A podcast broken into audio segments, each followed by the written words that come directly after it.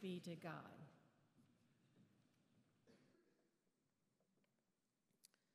I want to confess something to you this morning. It's juicy, right? You start the sermon with a pastoral confession. It's not that big of a confession, but as a teenager and a young adult, I hated the verse that Irene just read. Oh, maybe hate's too strong a word. I really did not like John 3:16. Really did not like it at all. Not that I spent very much time reading the Gospel of John and thinking about what it meant for myself, nor did I have a clue about the story that surrounds it. It comes right after Jesus and Nicodemus meet at night.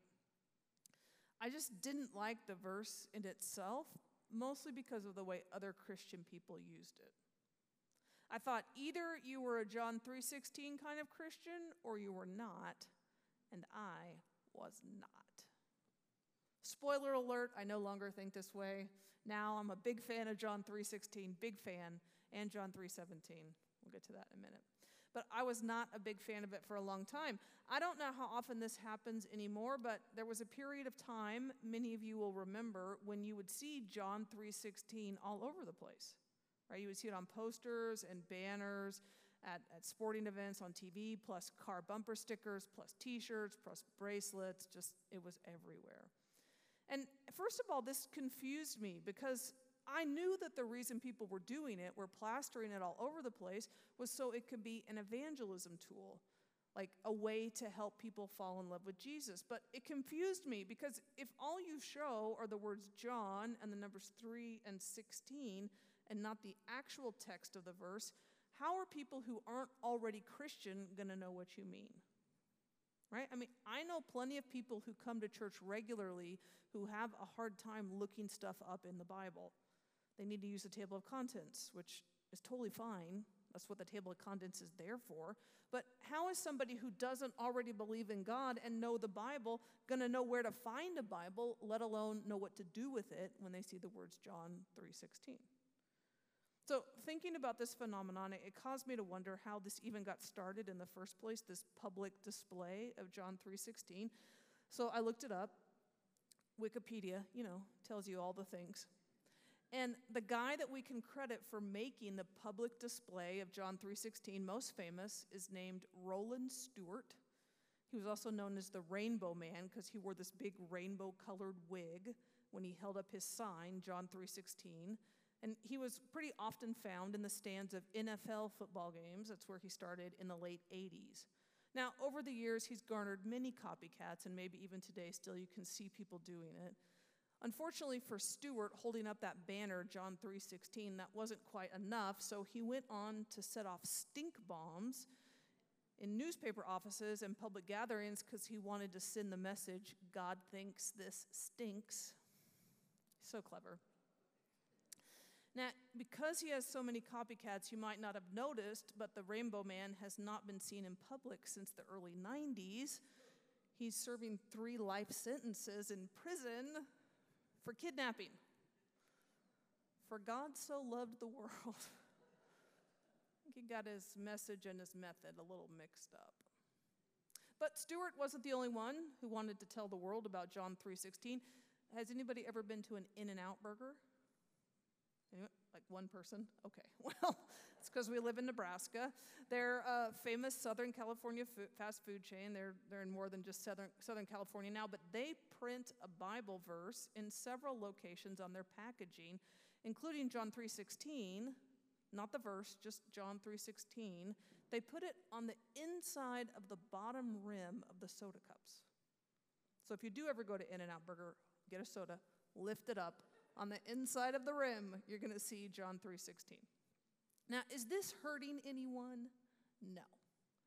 Is it helping anyone? Are people finding out about the amazing love of God because they glance at the bottom inside rim of their soda cup?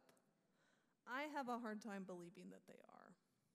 So, this kind of random displaying of the verse in the world that, that was going to maybe revolutionize people's lives, that's, that's kind of a problem for me. Pro tip this is a tip.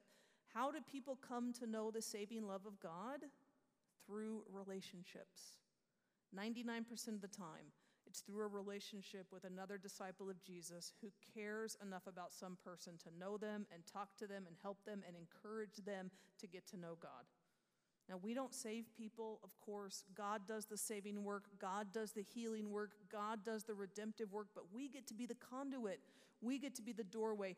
We get to be the introduction when we have a relationship with our friends and our neighbors, not something hidden on the inside of a soda cup. But that was not my only problem with this phenomenon with John 3:16. The other problem was that I felt like people have used this verse as a sort of weapon. They've used it as a weapon. They say, This verse shows how much God gave for you. God gave his only son. Don't you feel bad about that? Don't you realize all the terrible stuff that you have done that made that necessary? You should feel really guilty. And you should ask God into your heart to fix it. So believe in him, have eternal life, and if you choose not to, well, all you and your bad stuff, you're going straight to hell. And that's the way people have used John 3:16 too often. So let me just say that that is not a healthy way to view the gospel. It's not a healthy way to view our relationship with God because it's trading on fear. Believe in God or else you will regret it. Be afraid of punishment. I just don't believe that's the way God operates. And I know this because Number one, scripture tells me that God is love. First John tells us God is love. And number two, scripture tells me that perfect love casts out fear. So, yes, the love that God has for us, for the world, is meant to change us, but not to, not to induce fear, rather to dispel it. Do you remember that four sentence summary of the gospel that I shared with you last week? I love you. I'm with you. Don't be afraid. Don't be afraid. You can come home. If we can't explain to other people and to ourselves who God is inside of that summary, then I don't think we've captured the gospel of Jesus very well at all. Now, we're here in week four of our series on the attributes of God. God is. We've explored how God is holy and how God is just and how God is merciful. And today, God is love. Next week, we've got one more God is good, and that's going to plunge us directly into the problem of evil. So come back next week for that fun trip.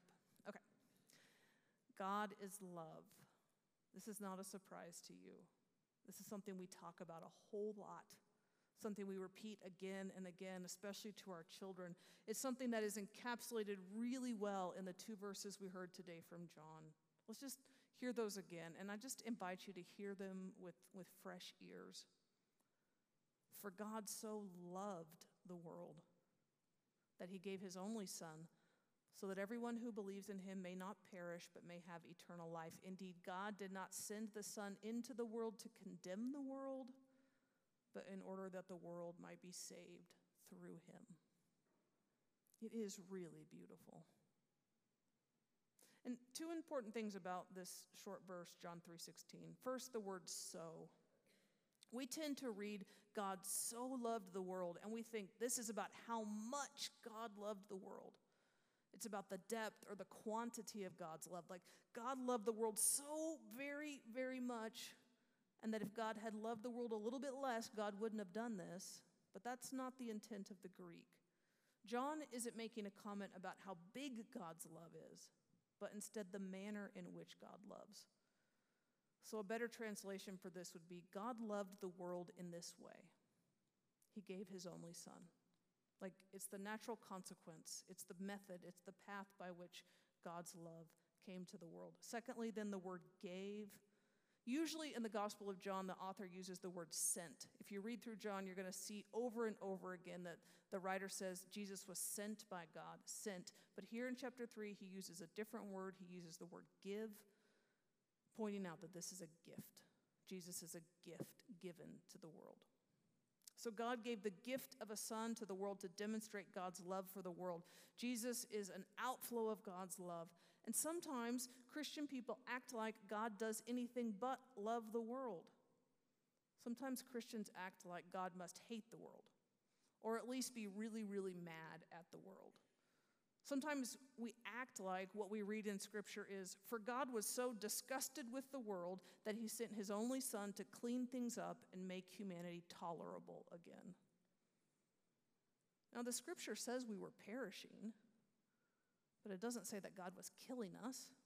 I mean, we don't actually need punishment from God for us to be perishing. Humans do a really good job of destroying themselves, ourselves, all by ourselves. We don't need God to get involved. War, fighting, jealousy, greed, selfish ambition, deceit, the like, we can perish all by ourselves. And God knows this, and God has compassion over this.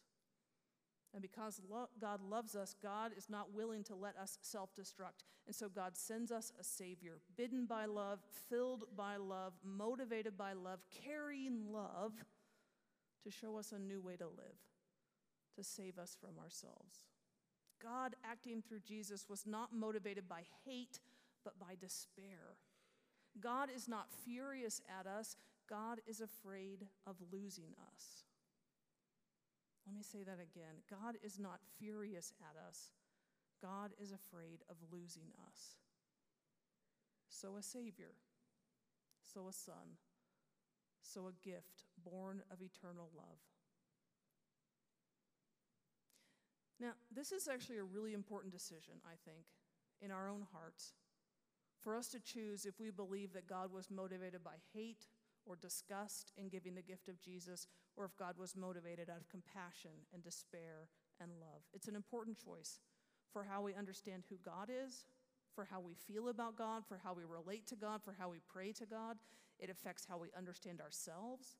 Are we disgusting people who deserve to be punished?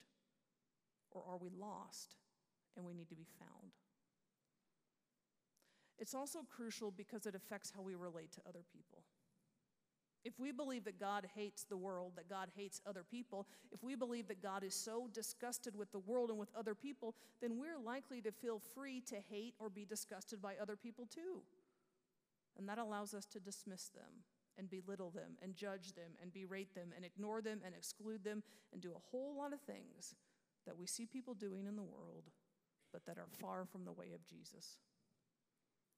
So, if instead we believe that God acts first and acts only out of love, that God has been attached and crazy in love with humanity no matter what we do, if we believe that God was motivated to save us because God wanted to bind up and fix what God cherishes, then we will be open to love and cherish other people no matter what they do loving other people despite their failings.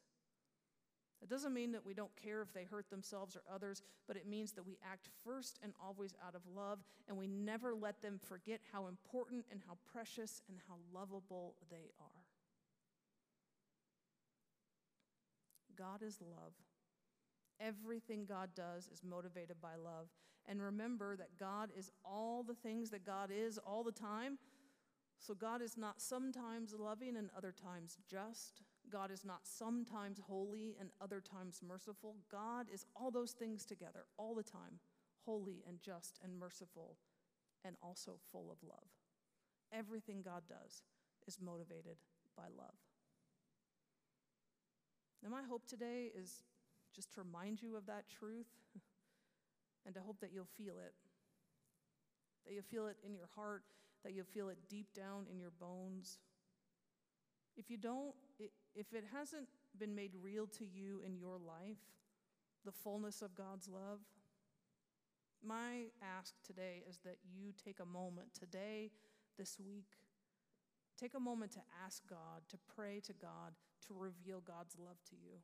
That is a prayer that God will honor. Now, for some of us, it might be harder to know and accept the full reality of God's deep, deep love, especially if we have not been particularly well loved by some of the people in our lives, by our parents or a spouse. If we've been hurt or betrayed by others, it can be a stumbling block to trusting the love of God. But God's love is the most trustworthy thing in the whole world. It's consistent, it's ever flowing, it's ever directed toward God's children's good, toward us. And so, if you need to feel that love for the first time or you need to feel it refreshed in your life, I hope that you will pray about it, that you will pray to feel it in your heart, that you will pray to know it in your soul, that you will even get down on your knees if you need to and ask God to help you know and trust the love that God has for the world, the love that God has for you. And then rise up from that prayer and share as much of the love of God with the world as you can. There's nothing better for us to do in response to God's love than love other people in the way that God loves us. And to remind us, just to remind us what that godly love looks like, I just want to close by reading for all of us again 1 Corinthians 13, where Paul tells us what the love of God looks like in a human life. He says, Love is patient, and love is kind and love is not envious or boastful or arrogant or rude. It doesn't insist on its own way. It's not irritable or resentful.